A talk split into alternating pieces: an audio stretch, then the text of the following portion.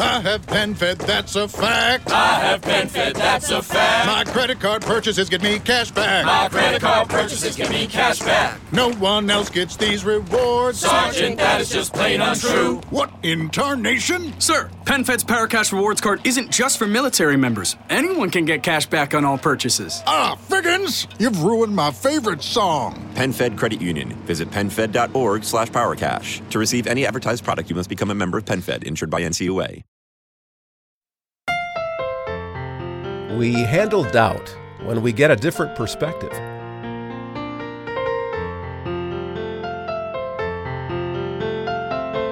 Hi, and welcome to the Preaching Points podcast for this week. I'm your host, Brian Hedinga. And if you've preached a sermon recently and you think it could use some improvement, you may be interested in our Sermon Doctor service. With this resource, you'll get valuable hands on training from a member of the Center for Preaching faculty.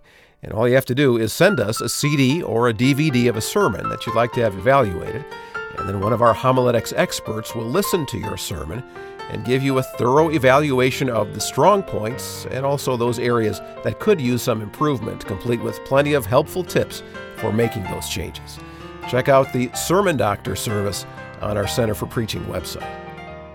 Now, today we listen in as doctors Haddon Robinson and Scott Gibson discuss feelings of doubt and how pastors can handle that.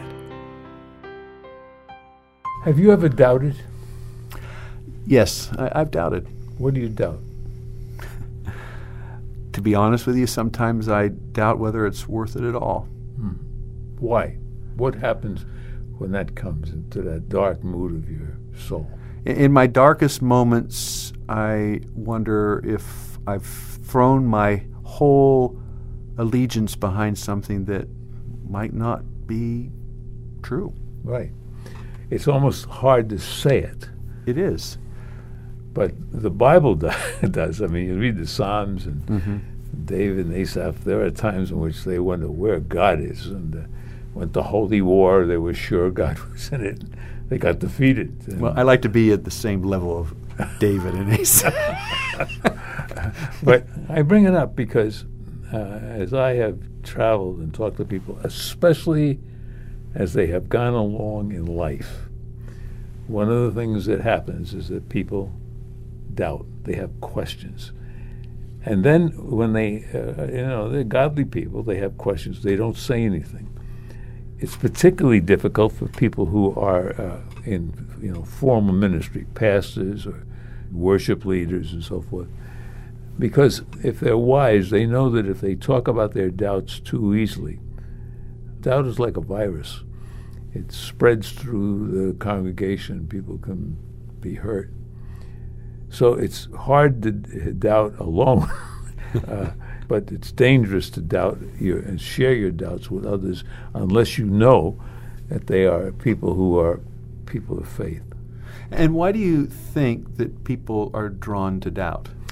Because I think often it seems like the facts of faith do not measure up to the facts of life.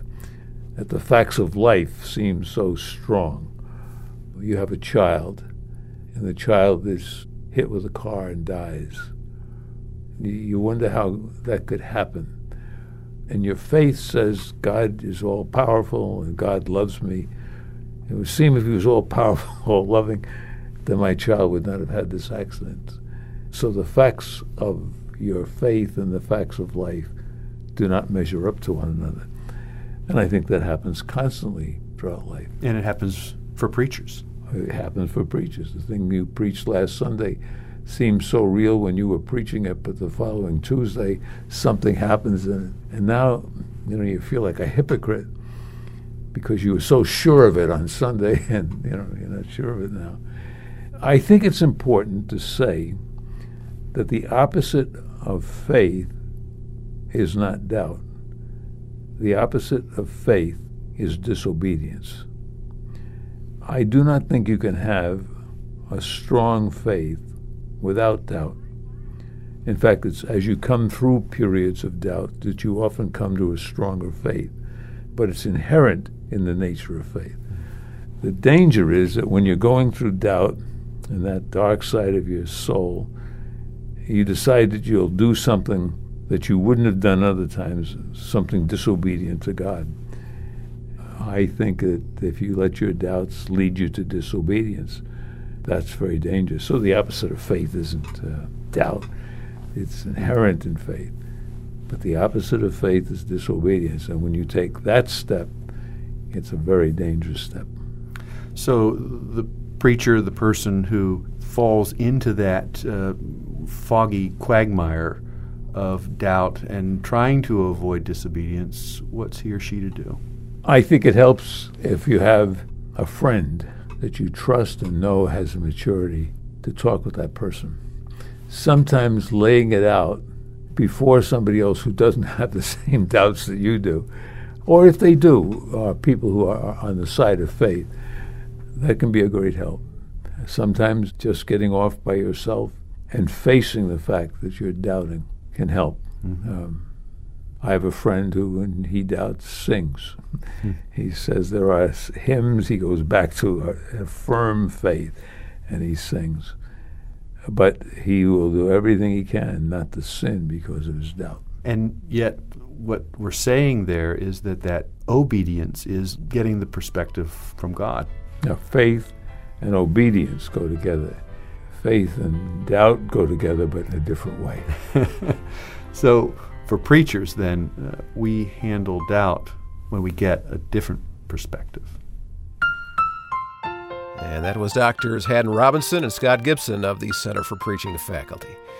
Well, thanks for listening to this Preaching Points podcast from the Center for Preaching at Gordon Conwell Theological Seminary. Every week, we try to offer brief reflections on preaching that point you toward preaching excellence. I'm Brian Hettinga. We'll see you next time on Preaching Points.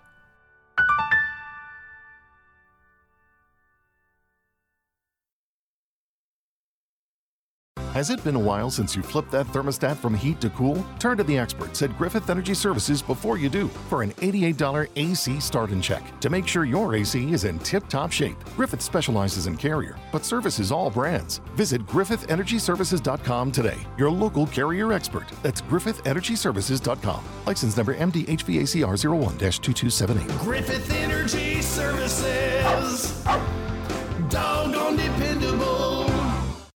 Spark innovation across your federal agency with IT hardware, software, and services from Connection Public Sector Solutions. Your technology procurement challenges will meet their match as Connection's dedicated account managers offer exceptional customer service, and our extensive list of supported federal contracts means you'll always get a price that works for your budget. Learn more about innovation for your agency with Connection Public Sector Solutions at connection.com/fed contracts.